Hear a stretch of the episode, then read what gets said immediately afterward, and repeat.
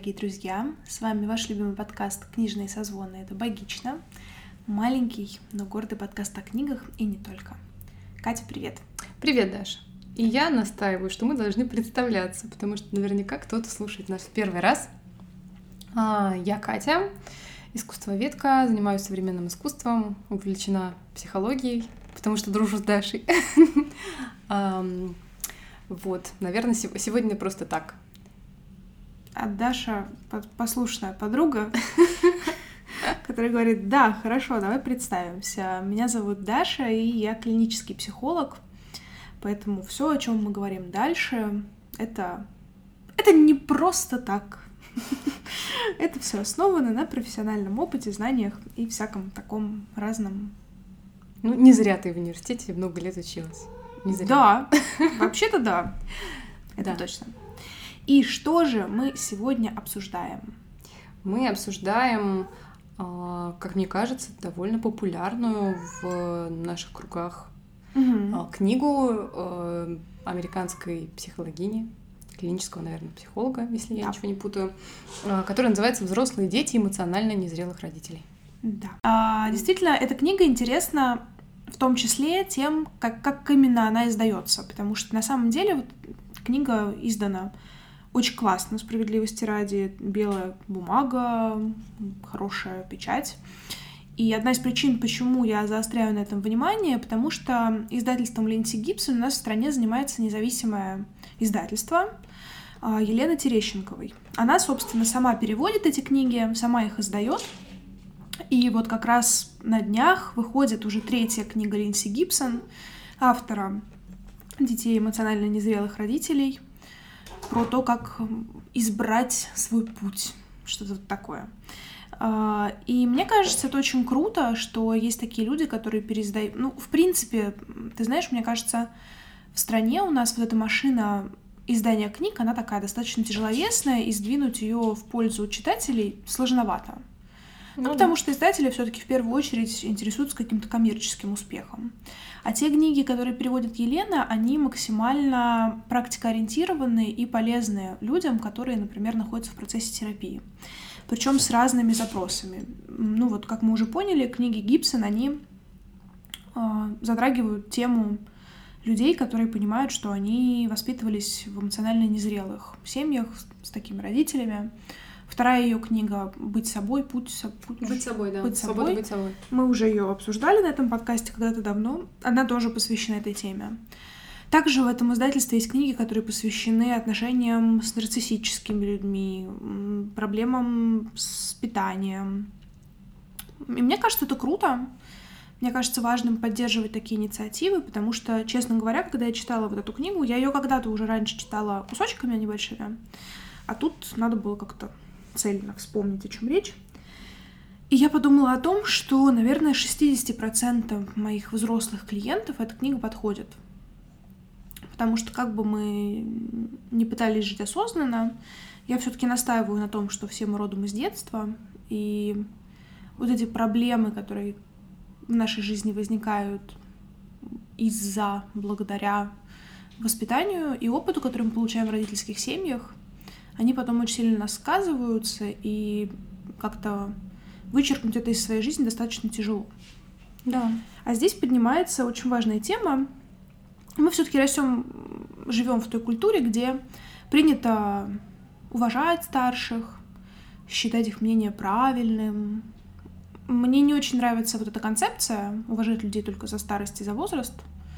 Мне кажется, это как-то очень странно. Этого недостаточно. Да. Мягко. Да. И в частности, у нас в культуре не очень принято осуждать родителей за воспитание. Ну или за тот опыт, который они тебе дали.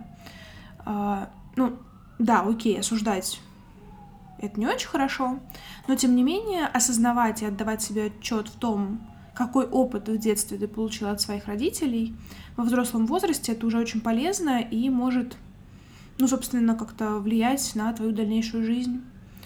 Поэтому, да, я всеми руками и ногами за эту книгу, за ее значимость и важность голосую.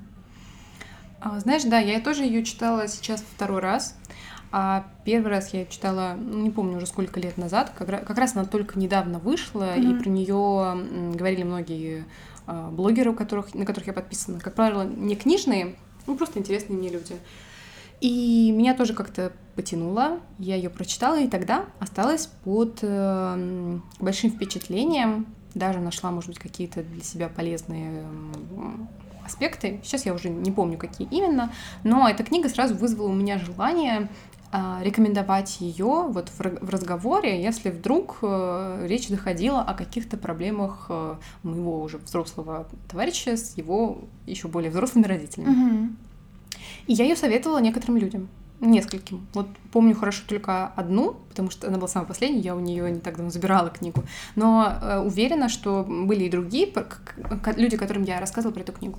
И вот э, сейчас я решила взялась ее перечитывать. И читала я ее уже после того, как, э, э, ну, наверное, не до конца, но довольно плотно прорабатывала на психотерапии свои отношения mm-hmm. с родителем. И вот после псих психотерапии э, эта книга показалась мне очень поверхностной. Угу. Потому что, конечно же, она описывает какие-то более общие ситуации. Угу. И она совершенно не так, как терапия, подогнана под самого тебя. Естественно. И поэтому в этом смысле, если ты на терапии уже этот вопрос разобрал, книга тебе не поможет. Угу. И более того, я начала видеть ее так, как будто она описывает далеко не все случаи, а только самые какие-то крайние точки. И что есть очень-очень много всего mm-hmm. посередине со своими нюансами. И поэтому теперь я бы, наверное, рекомендовала ее чуть менее настойчиво, активно, не знаю, как это правильно сказать, но именно как бы с оговоркой на то, что психотерапия сработает лучше, но вообще можно начать с этого. Ты знаешь, я с тобой согласна, но Сложность в том, что все-таки психология это не физика, не химия. Mm-hmm. И сложно описать ситуации, которые подойдут всем. Мне кажется, что ценность таких книг, а все-таки она больше научно-популярная, чем научная и рекомендованная специалистам.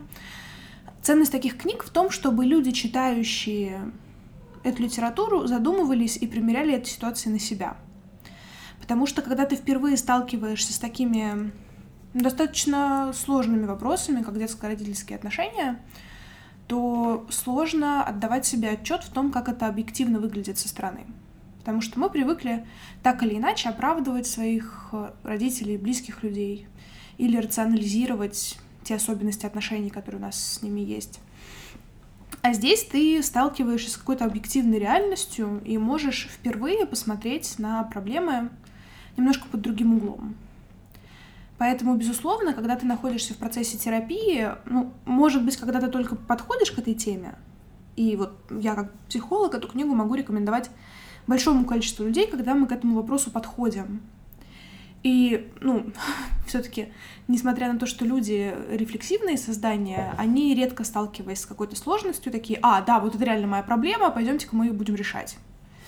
В большинстве случаев люди такие, да нет, что у меня все нормально с родителями, ну, они, может быть, были жестковаты, или, может быть, они работали много, и поэтому у них не хватало на меня времени.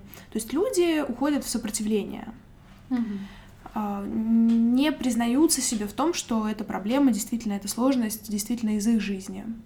И вот на этом этапе подобного рода книжки, они приходятся как нельзя кстати, потому что человек как-то обживается в этой проблеме, обживается в этой сложности, примеряет ее на себя, Поэтому нет, мне кажется, что рекомендовать ее можно многим, потому что, ну, все-таки все, кто ходит на терапию, не все они прорабатывали тему детско-родительских отношений. А, допустим, ну ты сказала, что впервые, а вот на самом деле так ли впервые? А, понятно, что мы в некотором роде исключение, потому что мы как будто бы по долгу службы много читаем. Но вот мы с тобой э, на подкасте читали разные книги по психологии уже. Угу. И в том числе э, у нас есть отличный выпуск про теорию привязанности. Да. И вот э, периодически, читая эту книгу, я наталкивалась на мысль, что я как будто бы читаю про теорию привязанности просто немного другими словами. Вот ты со мной согласна в этом или нет? Я с тобой, безусловно, согласна, потому что я уверена, что Линдси Гибсон, и она это не скрывает, что она во многом, естественно, основывалась на теории привязанности Болби. Но ты знаешь, я бы здесь так пошутила, что Болби придумывал свою теорию для родителей, Мгм. объясняя, чем чревато их, их поведение с детьми на дальнейшее поведение детей. А Гибсон это уже как бы версия для тех детей, которые выросли. Инверсия, то есть как им понять, что с родителями. Да. Мгм. Да-да-да, вот мне кажется, что это история про это, потому что мы видим на рынке большое количество литературы, посвященной детско-родительским отношениям с детьми маленького возраста. Как воспитывать, как, не знаю, чувствовать себя в ресурсе, будучи мамой троих детей, еще чего-нибудь. А вот э, действительно хороших книг для взрослых детей, в смысле, ну, для взрослых людей, ну, которые так или иначе являются чьими-то детьми, вот таких книг, к сожалению, не очень много. Я могу еще в пример привести, наверное, обретение внутренней матери. Там тоже очень много внимания уделяются, уделяется материнской фигуре, как мы ее для себя внутренне оцениваем. Вот. А вот чего-то такого более общего я вот так, знаешь, сразу назвать не могу и не вспомню. Поэтому, да, эта книга вот этим и ценна, что она вот этот вопрос выводит на поверхность для массового читателя. Давай, наверное, после вот этой длинной прелюдии все-таки перейдем к теме нашего выпуска. Не, ну, мне кажется, мне как раз очень по теме. У нас в этот раз даже есть такой контекст вокруг. Да, но мне кажется вообще важным упомянуть, кто же такие эти самые незрелые родители. Потому что мы много раз уже про это упомянули, а, а, а кто все эти люди, не сказали. И ты знаешь, мне всплывает э, в голову сразу такая картина, может быть, это моя профдеформация какая-то, может быть, еще что-то. А, Вот когда родитель даже маленького ребенка начинает вести себя с ребенком так, как будто он сам ребенок, вот это как раз и есть пример незрелого ро- родительства.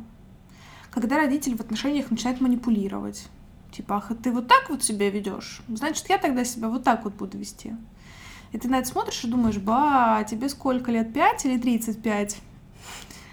А, Вот, вот это, собственно, про незрелых родителей. Это люди, которые перетягивают на себя внимание в отношениях, которые свои потребности ставят во главу угла в отношениях, которые, ну, собственно, себя считают центром отношений, которые, если мы вспомним сейчас теорию Берна, да, трехчастную модель, Мгм. ребенок, взрослый, родитель, то вот это люди, у которых ребенок превалирует над всеми остальными частями.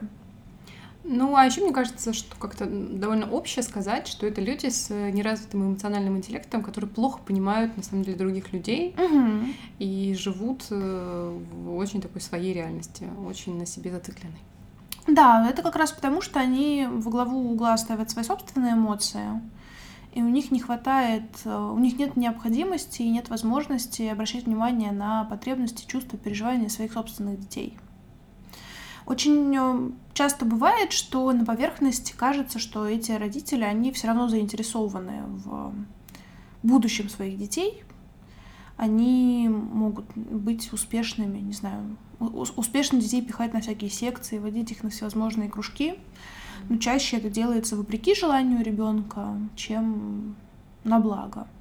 Хотя родитель для себя это объясняет тем, что он все-таки действует в интересах ребенка и озабочен его будущим.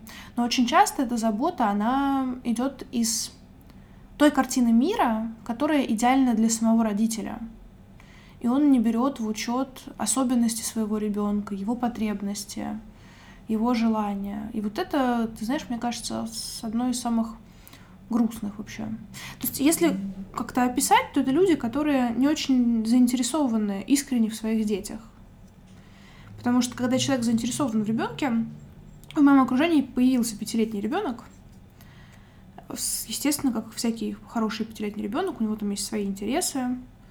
А, И это забавно наблюдать за тем, как куча взрослых сидит с этим ребенком, играет в динозавров, искренне расспрашивает его, чем один динозавр отличается от другого, как там, не знаю, как, как эти динозавры между друг другом жили, и этот пятилетка устраивает всем лекции на тему, чем тираннозавр Рекс отличается от какого-нибудь квадроцираптора или еще какое-нибудь корявое название. А, Индоминус Рекс, вот я вспомнила, меня научили. Это не существующий динозавр. Вот, и, в общем, мне кажется, что здесь основной из лакмусовых бумажек является вот эта искренняя заинтересованность родителя в своем ребенке. Как тебе это отзывается, не отзывается? Думаю, да. Думаю, да, потому что э, часто на протяжении книги автор э, упоминает, что это те люди, которым проще позаботиться, чтобы ребенок был сыт и одет, угу. чем понять, что его беспокоит, поговорить там о его чувствах и вообще научить ребенка определять и справляться своими чувствами. Они не могут, ну просто потому что они не могут даже в своих разобраться. А вот тут мы переходим к очень важной, на мой взгляд, теме.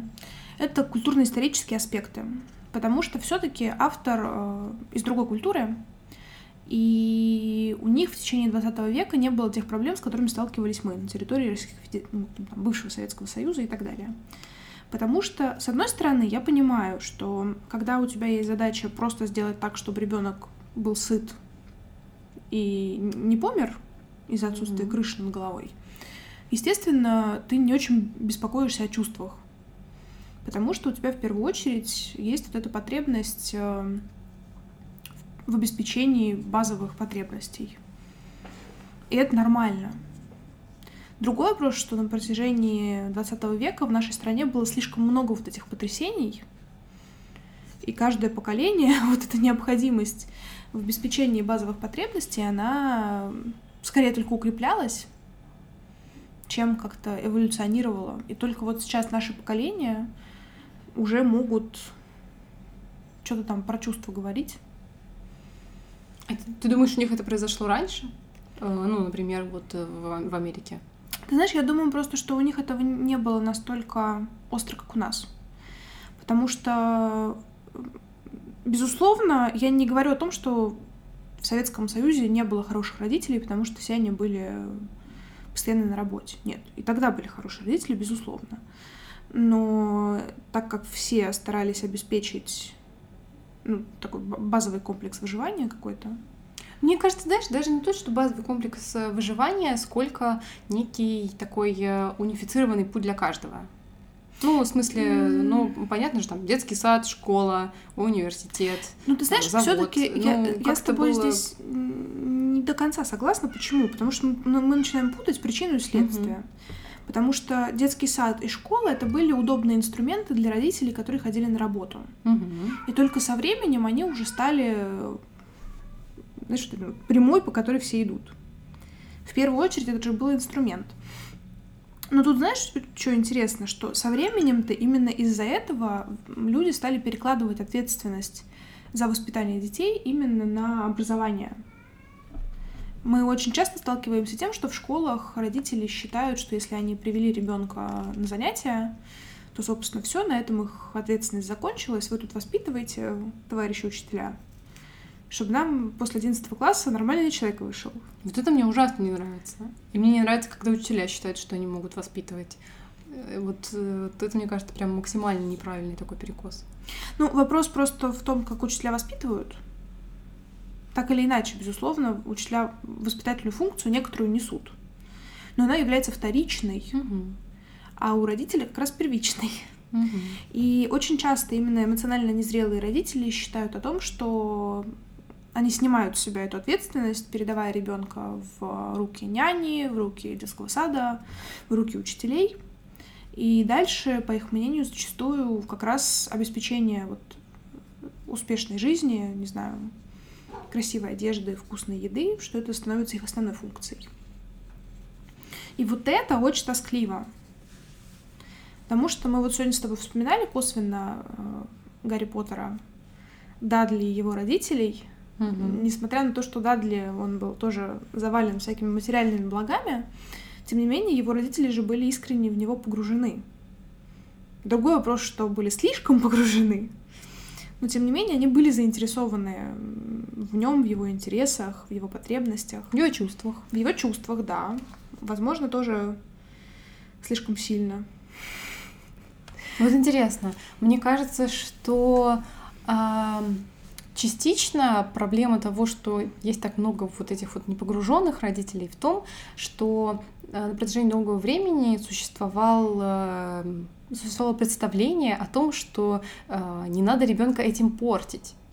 И получается, что это как маятник, который все время раскачивается в разные стороны и никак mm-hmm. не может прийти к какому-то нормальному, здоровому состоянию. Mm-hmm. Потому что э, так сильно бояться, что ты своей вовлеченностью испортишь ребенка, э, что вообще от, отстраняться и не давать ему этой вовлеченности совсем, ну как бы это две, наверное, эквивалентно вредные штуки. Да, я с тобой согласна. И более того, э, как мы понимаем из книги, в общем, э, эти проблемы с, эмоциональной э, незрелостью передаются дальше из поколения в поколение, угу. потому что у эмоционально незрелых родителей, скорее всего, были свои эмоционально незрелые родители и туда дальше, и также и их дети тоже могут пойти по такому же пути.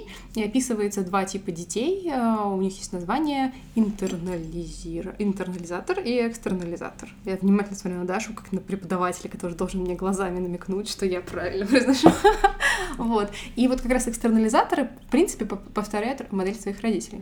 Они становятся такими же зацикленными на себе. А, Какие из них? Экстернализаторы. Ты уверена? Да, потому что интернализаторы, они такие, так, надо подумать, что они там чувствуют, подстроиться, задуматься, прорефлексировать. В этом я уверена, да, потому что, собственно, автор пишет, что, скорее всего, вы интернализаторы, если вы взяли эту книжку. Интернализаторы не хотят решать вопросики. Они считают, что вопросы должен за них кто-нибудь решить, если есть какие-то проблемы. Вот, а интернализаторы с детства при, как-то приучаются все время рассчитывать только на себя. Да, я с тобой согласна, что все есть яд и все есть лекарство, и надо искать какой-то срединный путь, потому что совсем лишая ребенка внимания, пытаясь его не разбаловать или наоборот слишком сильно его погружать в такое в какое-то, не знаю, слишком мягкое пространство, это тоже не очень хорошо. Но мне кажется, ты знаешь, в целом, на мой взгляд, в воспитании я этот вопрос задавала своим родителям, и бабушкам, дедушкам, короче, своему окружению. И как-то как в шутку я задала этот вопрос. Из серии «Как надо воспитывать детей?» Типа, вот у вас вроде неплохой ребенок получился, как его вообще воспитывали? Угу. Чтобы другие люди могли так же. На что мои родители дали гениальнейший ответ. Ребенка надо не воспитывать, ребенка надо любить. Да. Мне кажется, что mm это ответ на вообще все вопросы. Если в отношениях детско-родительских есть вот эта искренность, как я уже сегодня говорила про искреннюю заинтересованность интересами своего ребенка, если ты, в принципе, искренне в нем заинтересован как в человеке, вне зависимости от его возраста, угу. то вот это будет залогом классного развития. Да, но это то, что мы можем как бы применить на себя и дальше использовать. Если ты уже с этим вырос, mm ты никак не можешь повлиять на своего родителя. И более того, как пишет Гибсон, э, вам этой любви, этого внимания не дали не потому, что они такие злые и не хотели, а, потому что а чаще всего потому, что они не могут и не умеют. Да.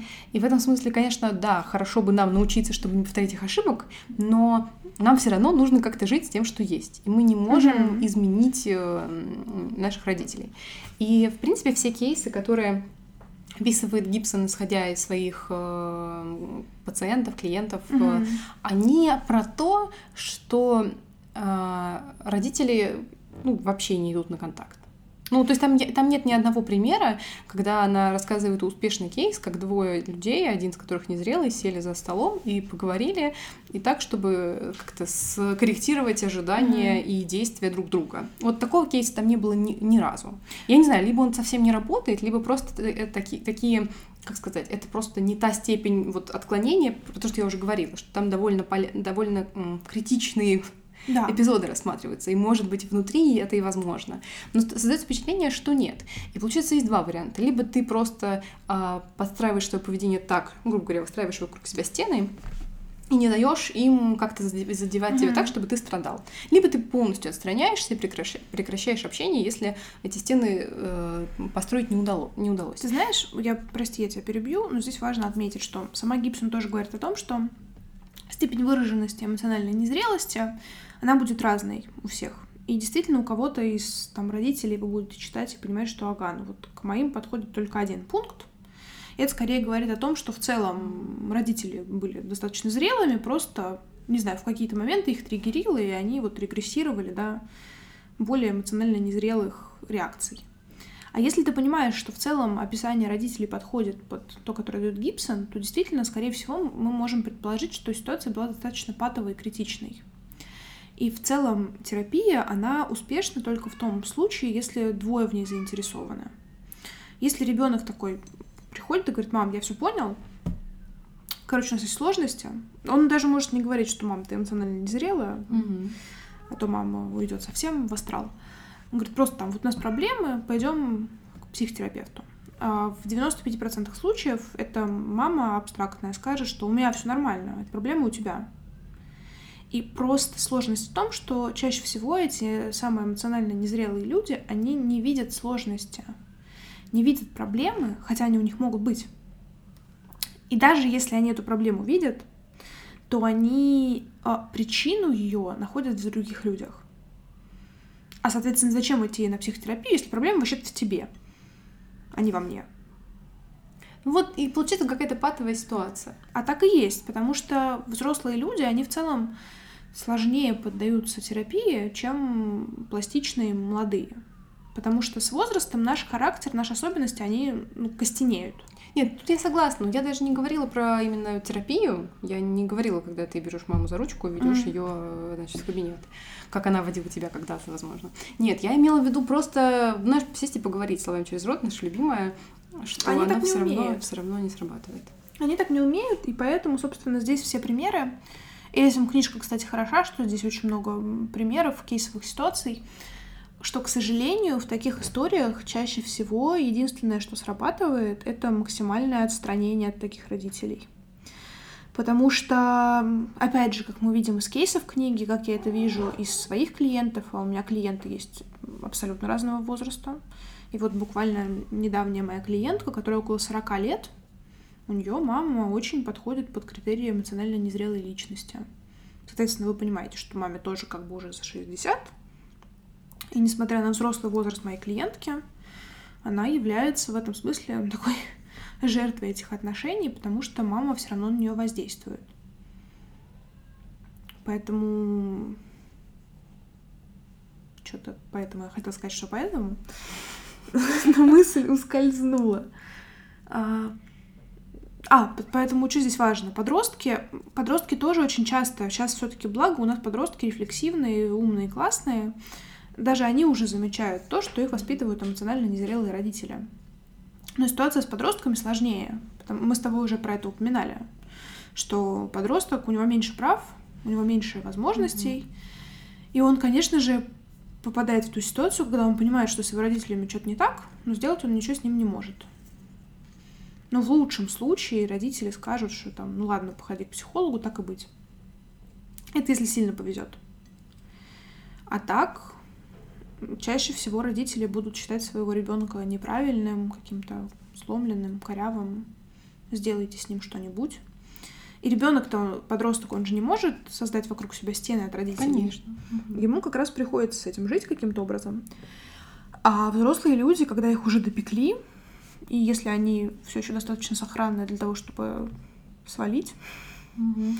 они это чаще всего и предпринимают, потому что, ну, я понимаю, что хочется сохранить отношения с родителями, и мне кажется, это важно сохранять отношения с семьей.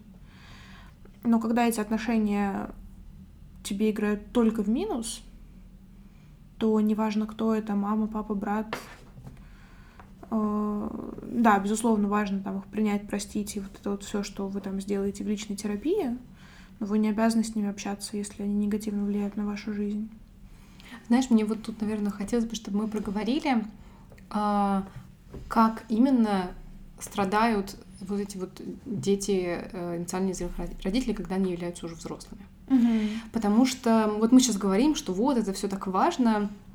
Человек, который не читал книгу и, возможно, не сталкивается с такими проблемами, сейчас совершенно не понимает, а в чем проблема. Мгм. И вот э, мне тоже, кстати, трудно это как-то сформулировать э, вот в паре фраз. А, ну, какая может быть проблема из таких э, довольно прямо критических? Когда а, родитель эм, слишком сильно вторгается в пространство уже взрослого ребенка. Ну, не знаю, заваливается домой без приглашения, начинает там наводить свои порядки, указывает, как, я не знаю, где работать, как воспитывать детей, там, я не знаю, у кого, э, с кем строить семью и вообще отношения. Ну, то есть максимально-максимально вмешивается в жизнь другого человека. Мгм. И эм, этим, как минимум, наводит не беспорядок и создает всякие стрессовые и конфликтные ситуации. Как максимум, человек э, живет по вот этой вот указке, если он не может э, сам как-то от этого отделиться mm-hmm. и сказать нет, э, Вообще-то я уже взрослая, мама, спасибо, что ты хочешь постирать мои трусы, но вообще-то мне 40, и я умею пользоваться стиральной машинкой. Ну, это, знаешь, это как минимум. Знаешь, хорошо, если только трусы, а вот если тебе говорят, где работать, на ком жениться, и я не знаю, как еще что-нибудь делать. Слушай, ну знаешь. Стирать трусы тоже как бы... Мне вспоминается два кейса в ответ на это. Первая — это история моей э, коллеги. А, ну, это были там конец 90-х, что-то такое. Она только вышла замуж за своего супруга, и они жили с его родителями. И его и мама стирала вещи всей семьи. Угу. Ну, в машинке, надеюсь. Ну, тут уж история умалчивает. Ну, как бы Господь с ними опустим этот факт, но дальше было забавно, потому что, а, значит, как-то свекровь в какой-то момент спрашивает, там, она уже прожила какое-то время, она говорит, вот из серии, дорогая, а я, значит, вот все стираю, а вот твоей ночной рубашки я никогда за это время не видела. На что девушка говорит, ну, да, я голый сплю. И по ее рассказам лицо свекрови надо было видеть в тот момент, потому что это настолько противоречило ее внутренним каким-то морально-этическим нормам, что просто невестка пала в ее глазах после того, как свекровь узнала, что та спит голышом. Э, ну, это такой пример, как раз вот, э, когда, знаешь, ты попытался влезть, но тебя отрикошетило дверью. Ну да, это довольно счастливый случай. Да, а с другой стороны, мы сегодня как раз, э, знаешь, как ни странно, вот все все-таки в контексте. Мы сегодня разговаривали с моей бабушкой, тоже про отношения со свекрами, со свекровями, mm-hmm. всеми вот этими, в общем, людьми, которые как бы тебе родственники, но не кровные. И мы обсуждали, приходят ли вот эти твои некровные родственники к тебе в гости и как это происходит. Ну, там, типа, по обоюдному ли желанию. Mm-hmm с какой регулярностью это должно происходить. На что я совершенно резонно сказала, что ну, пока никто не приглашает, нечего приходить. На что моя бабушка, она вообще такой человек внешне очень строгий, но при этом достаточно юморной, адекватный. И она засмеялась и говорит, типа, ну да, открываешь дверь, там свекровь стоит, а ты ей типа, что ж вы даже чаю не попьете? Ну ладно, до свидания. Вот, собственно, мне кажется, моя бабушка, сама того не подозревая, описала идеальную модель отношения с непрошенными гостями, вне зависимости от того, кем они тебе являются. Да, но все таки э, не своего родителя вот так э, поставить на место иногда, наверное, бывает проще, чем своего. И mm-hmm. бывает такое, что в целом у как, как, это, как это так назвать? У тещ, э, тестей, свекровей, свекров ну, и вот всех вот этих вот с партнерами своих детей нет проблем, но при этом есть какие-то странные отношения с их детьми. Ну, странные, mm-hmm. потому что они, видимо, некомфортны кому-то. И вот это, мне кажется, как раз тоже можно э, причислить к вот этой вот эмоциональной зрелости, опять же, в разной степени, которая так или иначе все равно влияет. И знаешь, у меня как-то после этой книги сложилось, вот когда я раз читала, после первого прочтения у меня было, как, как я помню, довольно такое облегчающее чувство, mm-hmm. что ну все понятно, все как бы поправимо, э, можно как-то загладить. Ну ты ты понял проблему, тебе уже будет легче с ней что-то делать. Mm-hmm. После второго прочтения у меня уже гораздо менее позитивный взгляд на эти вещи, потому что э, все чаще мы и проговариваем это и читаем в книге, что ты повлиять на самом деле можешь только от, отстранившись. К сожалению, да. И я думаю, что для многих это кажется не вариант по самым разным причинам. Ты знаешь, а вот я тут с тобой и согласна, и нет. Почему? Мы с тобой уже неоднократно это обсуждали в подкастах, что главная характеристика, наверное, взрослой здоровой личности — это умение брать ответственность за свою жизнь. Угу. К сожалению, для детей эмоционально незрелых родителей вот эта ответственность — это какая-то непомерная ноша. И даже если они хотят ее на себя взять, то родитель такой приходит, типа, подожди, нет, я понесу этот пакет за тебя, а ты иди рядом. И если у человека действительно есть эта потребность в обретении собственной ответственности над своей жизнью, то вот эта необходимость, она перевесит а, необходимость и потребность жить вообще своей собственной жизнью. Поэтому, безусловно, это сложный шаг. Ну, блин, это люди, которые тебя растили, которые тебя родили, и оградиться от них сложно. Но, тем не менее, мне кажется, под э, руководством с помощью какого-то терапевта квалифицированного э, постепенная сепарация возможна. Угу. Потому что, безусловно, принять для себя решение о том, что все, с сегодняшнего дня я перед матерью захлопываю дверь, но это тяжело. Конечно. И э, к чему я веду, веду, что это мы рассматриваем только один полюс. А есть же полюс родителей, наоборот, избегающих которым mm-hmm. ребенок всю там его жизнь до момента, пока он не становится проблемой, стучится, ломится и хочет какой-то эмоциональной связи, да. будучи ребенком или подростком, или взрослым, или и так далее. А родитель не может ее дать, максимально абстрагируется и вообще как бы старается во все это не лезть, ни в какие, там, я не знаю, разговоры по душам не вступать и так далее. И вот принять эм, что этого вообще не будет, что это невозможно, и перестать, то есть как бы скорректировать свои ожидания и свои, свои, свои действия по отношению к родителю, вот это, мне кажется, даже сложнее, чем сепарироваться. Да, это очень сложно. У меня были такие клиенты-подростки, и, ну, как бы, если со взрослым человеком тут проще работать, а когда это подросток, то очень сложно как-то я даже не знаю, как это преподнести, наверное, ребенку это, что мама не поменяется глобально, что тебе придется самой себе становиться мамой в каких-то вопросах. Какие-то дети эти темы понимают, ну, на том уровне, mm-hmm. который это им, естественно, доступно, на том уровне, на котором ты с ним разговариваешь. Но да, ты знаешь, я честно тебе скажу, я не могу оценить, какой из этих вариантов хуже. Страшнее, тяжелее для дальнейшей работы, потому что и, и то, и другое потребует от человека включенности в процесс. Я не могу сказать, что из этого хуже повлияет на их дальнейшую жизнь потому что и в первом варианте, и во втором варианте у человека все равно будут сомнения в собственной ценности. И это тоже очень страшно, потому что очень часто дети эмоционально незрелых родителей, в чем еще особенность эмоционально незрелых родителей, в том, что ты никогда не знаешь, какую реакцию они выдадут. То есть сегодня тебя могут обнять, завтра тебя могут за то же самое действие отлупить. И вот эта нестабильность, она заставляет детей жить как на пороховой бочке, постоянно они не чувствуют уверенности в собственном родителе, и они постоянно пытаются под него подстроиться, постоянно пытаются сделать какие-то усилия, которые позволят увидеть им одобрение в глазах родителей. И вот этот постоянный поиск одобрения со стороны родителей, вот этот супер сложный вопрос, который потом в течение жизни у тебя будет возникать потому что ты будешь искать одобрение со стороны учителей, преподавателей, партнеров, начальников, кого угодно. А это очень сильно истощает, потому что ты, ну такой, знаешь, как поплавок, ты постоянно вот двигаешься в, в направлении настроения других людей. О, это прям, ух. Ну да, это тяжело. А еще учитывая, что как бы когда мы говорим о детях эмоционально незрелых родителей, они же не получают одну проблему.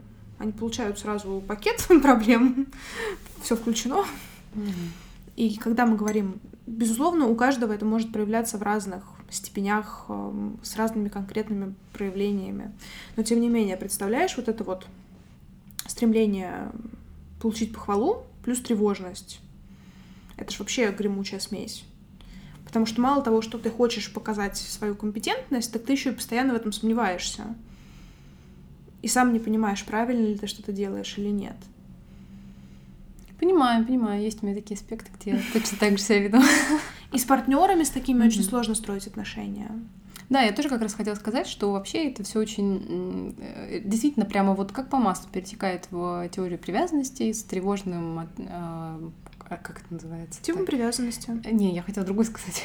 Тревожный, а надежный. Вот.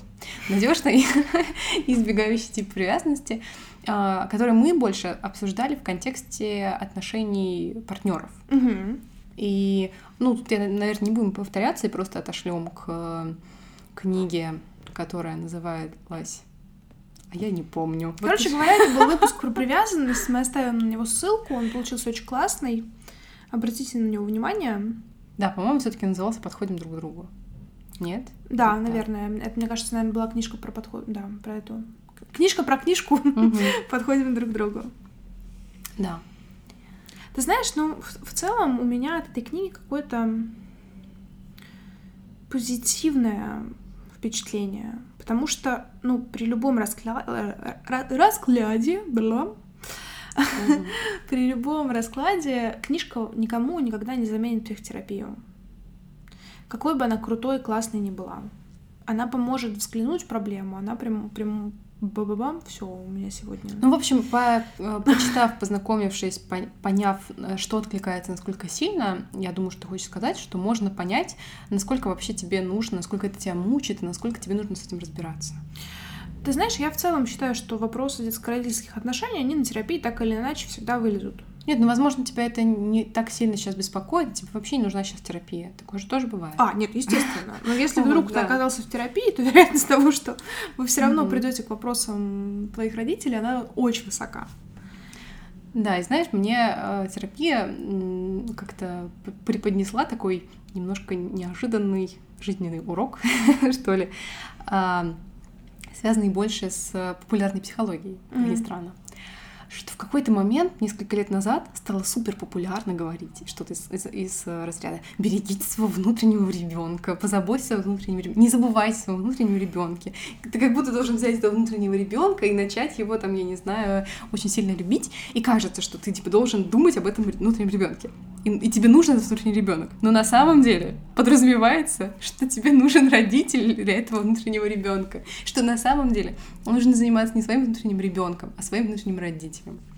Я тут посмеюсь, потому что, естественно, в контексте внутреннего ребенка всплывает интервью недавнее Собчак с одной известной персоной, которая... Я не смотрела. Ну и молодец. У меня была длинная дорога, вот, и, в общем, вот эта вот волшебная женщина, она такая, типа, все, я включила ребенка, она заткнула уши и стала делать ля-ля-ля. Вот норм. Вот, знаешь, я, я всяких внутренних детей видела, но этого очень хотелось отлупить. Потому что у всех, конечно, представление... Ну, как бы просто удивительно, что эта женщина, она позиционирует себя как психолога в том числе. И когда такие люди так себе представляют внутренних детей, то I have some questions, как я всегда говорю. Ну, это в очередной раз подталкивает нас к тому, что нам нужно записать выпуск про э, те аспекты популярной там, психологии и так далее, которые все понимают неправильно, все коверкуют, но при этом активно используют. Вот, есть у нас такая задумка. Да-да-да, закроем гештальт. А, нет, ты знаешь, я тут с тобой абсолютно согласна, что в первую очередь внутреннему ребенку нужен внутренний родитель, потому что знаешь, мне вспоминаются, я думаю, все помнят этот мультик про обезьянок из uh-huh. советского, советской бытности. Вот если внутреннего родителя нет, то вот эти мелкие обезьянки, они способны покрушить вообще все нафиг. Да, и страдает от жизни этого человека в основном. Да. Но ты знаешь, тут тоже в книге этот вопрос затрагивается, что очень часто в эмоционально незрелых родителей дети взрослеют раньше времени. И вот в такой ситуации как раз необходимо зачастую работать с тем самым внутренним ребенком, потому что внутренний родитель, он появляется, или внутренний взрослый, он появляется очень рано у таких детей. И это очень хорошо коррелирует с, как раз с тревожностью в том числе, потому что из-за того, что эти дети очень рано берут на себя ответственность, у них очень сильно развит э, такой тревожный радикал. Да, потому что ответственность им еще не, не по ноше, не по плечу. Да, да. Это, ты знаешь, опять же, тоже кейс из э, реальной жизни. Э, это был уже очень взрослый мужчина. Э, он в раннем возрасте потерял отца. А это была семья, ну вот из нашего ближнего восточного зарубежья, где женщина не может быть главой семьи, и в случае потери кормильца, собственно, основным главой семьи становится старший сын. И вот ему на момент потери у родителей было, по-моему, лет 12. А это были тяжелые времена, когда достать какую-то еду, что-то вот какие-то блага было очень тяжело. И он, собственно, взвалил на себя заботу о матери и о каких-то там младших братьях, сестрах. Он хорошо справлялся, все маме говорили, ой, какой у тебя сын хороший. Вот, но мы встретились с этим человеком. Это не мой клиент, но просто вот история о нем возникла, когда ему уже было сильно за 40. Он уже был э, важным дядечкой, главой там, какого-то, какой-то компании, где он снова тащил всю ту же ответственность огромную на себе но при этом он был очень э, жутко тревожный, в смысле действительно тревожного расстройства. У него был установлен этот диагноз, и человек просто не мог нормально жить, потому что вся его жизнь была сплошным кошмаром, с большим количеством панических атак. А в силу вот этой своей ноши он еще и никому в этом признаться не мог. Угу. Поэтому вот эта ранняя ответственность это тоже скорее проблема, чем какой-то позитивно разрешающийся вариант. Ну, в твоей ситуации еще есть огромный, огромное влияние, в принципе, социальных установок, э, которые Конечно. вредны. А не только. А, потому что может быть ситуация, когда родители на месте, но ответственность за всю семью уже взял ребенок невидимо. Угу. За их чувства, за их переживания, за их, я не знаю, Эм, благосостояния не в смысле денежном, а в смысле каком-то вот эмоциональном. Mm-hmm. Вот, и это тоже большая тяжелая ноша. Да, да, очень часто дети, они пытаются, если они видят, что с родителями что-то не так, они очень часто пытаются как раз стать вот таким инструментом для достижения хорошего состояния. Как-то мы так вышли на то, что это просто моя гипотеза, это скорее вопрос к себе, правильно ли я как-то это трактую, что как раз вот эти вот роли и использование транзакционного, называется вроде, Транзактный. да? Транзактного анализа, это, в принципе, некие возможности решать вот эти проблемы, оставшиеся от детско-родительских отношений. Слушай, ну здесь просто каждый выбирает тот инструмент, который ему больше нравится, или специалиста, который исповедует тот или иной подход. Но да, в том числе транзактный анализ, он больше работает вот с этими внутренними ролями, которые у нас возникают, угу. с какой-то диспропорцией, которая, может быть, у нас есть.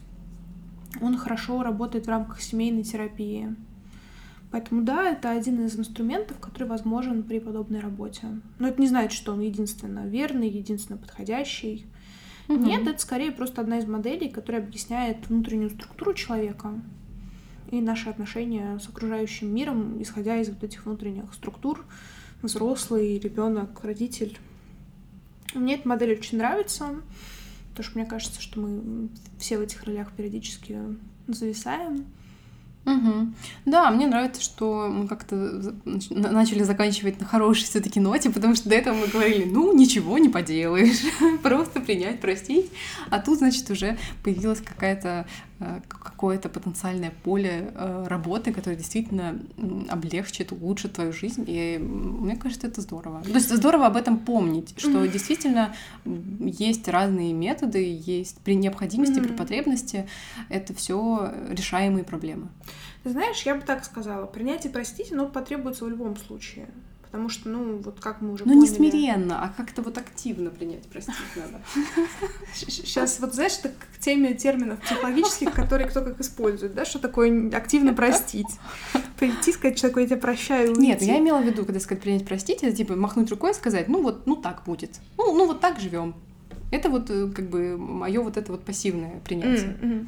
Нет, ну э, даже если речь идет об эмоционально незрелых родителях, то вот это прощение и принятие, потому что это тот опыт, который мы уже не можем переделать.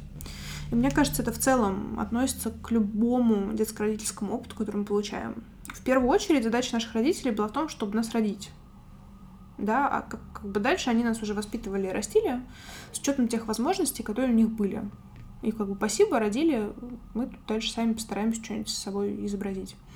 Ну нет, это же неправда. Но это же неправильный подход. Они не только родили, они еще как бы взялись за эту ношу. Они должны ну, своему ребенку помочь, пока он еще не может сам в а этом а мире что-то сделать. Как ты можешь помочь человеку, если ты сам не справляешься?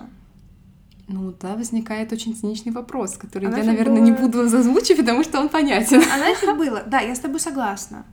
Но мы же не можем отмотать время назад, Да. прийти к своему родителю, типа, Ну, знаешь, тогда просто, просто неправильно говорить, что его задача просто родить. На самом деле его задача глубже, но не все с ним справляются. Нет, вот я смотри, я про то и сказала, а, родить и воспитать, как он может. Потому что, ну, я сейчас какой-то абстрактный пример приведу. Если мы говорим о психически нездоровом человеке, то совершенно очевидно, что супер классно кого-то воспитать в одиночестве он не сможет. Просто потому, что у него будут определенные особенности личности. И он будет воспитывать так, как он это может. Вот то же самое с эмоционально незрелыми родителями. Они родили и воспитали, как смогли. И вот в этом смысле, спасибо, что родили, дальше мы будем разгребать все то, что случилось потом. Поэтому вот, вот, вот факт вот этого принятия очень важен, потому что мы же начинаем очень часто на родителей злиться и обижаться за то, что они что-то сделали не так. Но мне кажется как раз важным понимать, что родители делали что-то не так не из вредности и не из желания насолить, а просто из- исходя из того, что на тот момент у них были именно такие возможности. И не больше, и не меньше. Поэтому да, принять и простить это так или иначе придется, это будет частью терапии, а дальше все в руках человека и все в руках терапевта, которому он доверится. Пожалуйста, выбирайте квалифицированных специалистов. Вот я сейчас подумала, а насколько вероятно, что к тебе, например, ну, я хотела сначала сказать к любому, но потом подумала, как ты можешь мне ответить за любого? К тебе придет человек, и ты ему будешь объяснять, что у него проблемы, ис- используя терминологию Гибсон, что вот ваши родители не эмоциональные, и вот это вот все. Насколько вероятно, что ты будешь этим а, вот так пользоваться? Или это больше оста- остается вот в нашем поле в некой вот популярной психологии, что можно отослать его, а, а сами использовать, ну, какие-то другие методы, какие-то другие термины и так далее? Знаешь, мне кажется важным, чтобы процесс терапии был прозрачным для всех сторон. И у меня в работе такого не бывает, что я про себя там придумала, что типа, ага, так, вот у этого человека эти проблемы из-за того, что у него эмоционально незрелые родители, из-за того, Не-не-не, что... не вопрос, что ты внутри придумал. Я имею в виду, насколько ты реально к этому бы обращалась. Да, Вот. вот я к этому и, Мгм. и, и иду, что если я вижу, что у человека есть реально проблемы с его родителями, потому что те были эмоционально незрелыми, то это нормально э, вводить подобные термины в процесс терапии. Потому что, ну, типа, ну вот, вот есть снег, и зачем я буду говорить про вот эту белую субстанцию холодную? Не, нет, вопрос мой был скорее в том, насколько эти термины реально используются на практике у нас, потому что это ее авторский метод, как я понимаю. Она его придумала, она о нем пишет книги и его рассказывает. Но раз он ее авторский, это значит, что совершенно Мгм. не очевидно, что каждый второй будет э, использовать эти Ну, так- методы и термины. Тогда вопрос в том, просто знают ли люди про эти термины, потому что не все специалисты в Но контексте. тебе лично они нравятся, тебе кажутся они удобными, понятными. Мне кажется, они удачно подходят под ситуацию и верно описывают явление. Поэтому мне кажется, что нет ничего страшного в том, чтобы эти термины использовать. Наоборот, это облегчает зачастую понимание.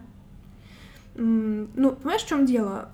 Гибсон, она пишет о том, о чем говорят многие психологи, просто подбирая под это свой тезаурус.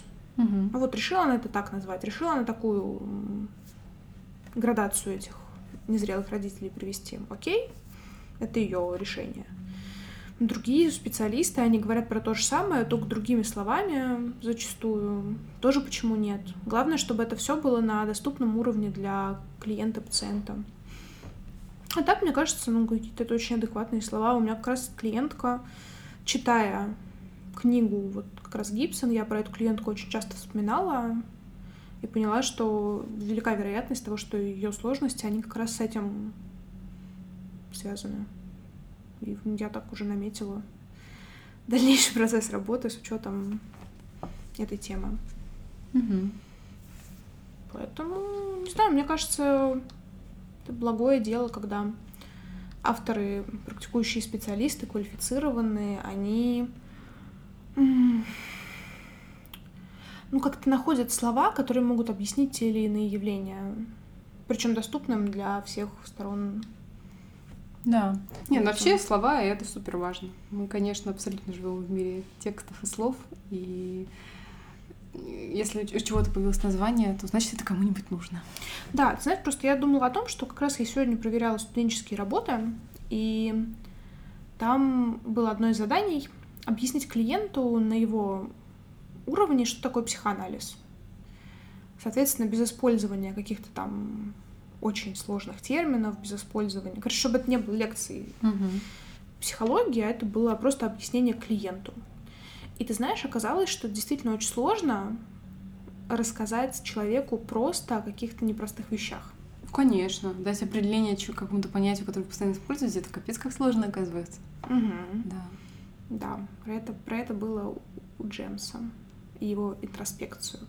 У него был такой, один из психологов первых, у него был очень прикольный, он предлагал метод интроспекции, когда он давал тебе какой-то предмет, ну вот, не знаю, кружку, например, uh-huh. и ты должен был ее описать, не используя какие-то описательные слова, которые обычно описывают кружку. То есть ты не мог сказать просто, что это кружка, uh-huh. или что она белая, например. Тебе нужно было найти какие-то другие слова, чтобы описать этот предмет. Вот, мне кажется, это очень крутой метод. Я даже вот вспомнила, что он интроспекция называется. От стресса. Сегодня мой э, познавательный подкаст. Да, да. Не знаю, мне хочется сказать, что книжка классная, ее можно и нужно читать всем, кто чувствует, что есть какой-то разрыв между ним и его родителями. Я думаю, что все-таки это такое чтение больше для взрослых людей, чем для подростков. Вот, но why not? Читайте, если вы действительно видите, что ваши опасения подтверждаются, можно идти в терапию. Терапия — это всегда хорошо. Ну, если она вам нужна, если вы чувствуете в ней потребность. Да, терапия ради терапии — это плохое решение. Да. Ну что, я думаю, что мы будем заканчивать. Пока сложно предсказать, когда именно выйдет этот выпуск, какой, какой будет следующий, чтобы его анонсировать. Поэтому просто слушайте наши следующие выпуски, слушайте наши предыдущие выпуски. Обратите внимание на издательство Елены Терещенковой, потому что там очень классные книжки выпущены. В частности, Гибсон. Читайте Гибсон, если вам это интересно. Может быть, вам понравится ее новая книга о поиске жизненного пути. В общем, пиш, пиш, пишите, если вы вдруг эту книжку уже читали, что вам в нашем выпуске откликнулось, что показалось интересным. Или где мы, наоборот, не дотянули, что-то не сказали. Ну, принципе, хотя можете тоже. не писать. Или пишите Кате. Вот, да. Спасибо, что были с нами. Оставайтесь с нами. И пока-пока. Пока. -пока. пока.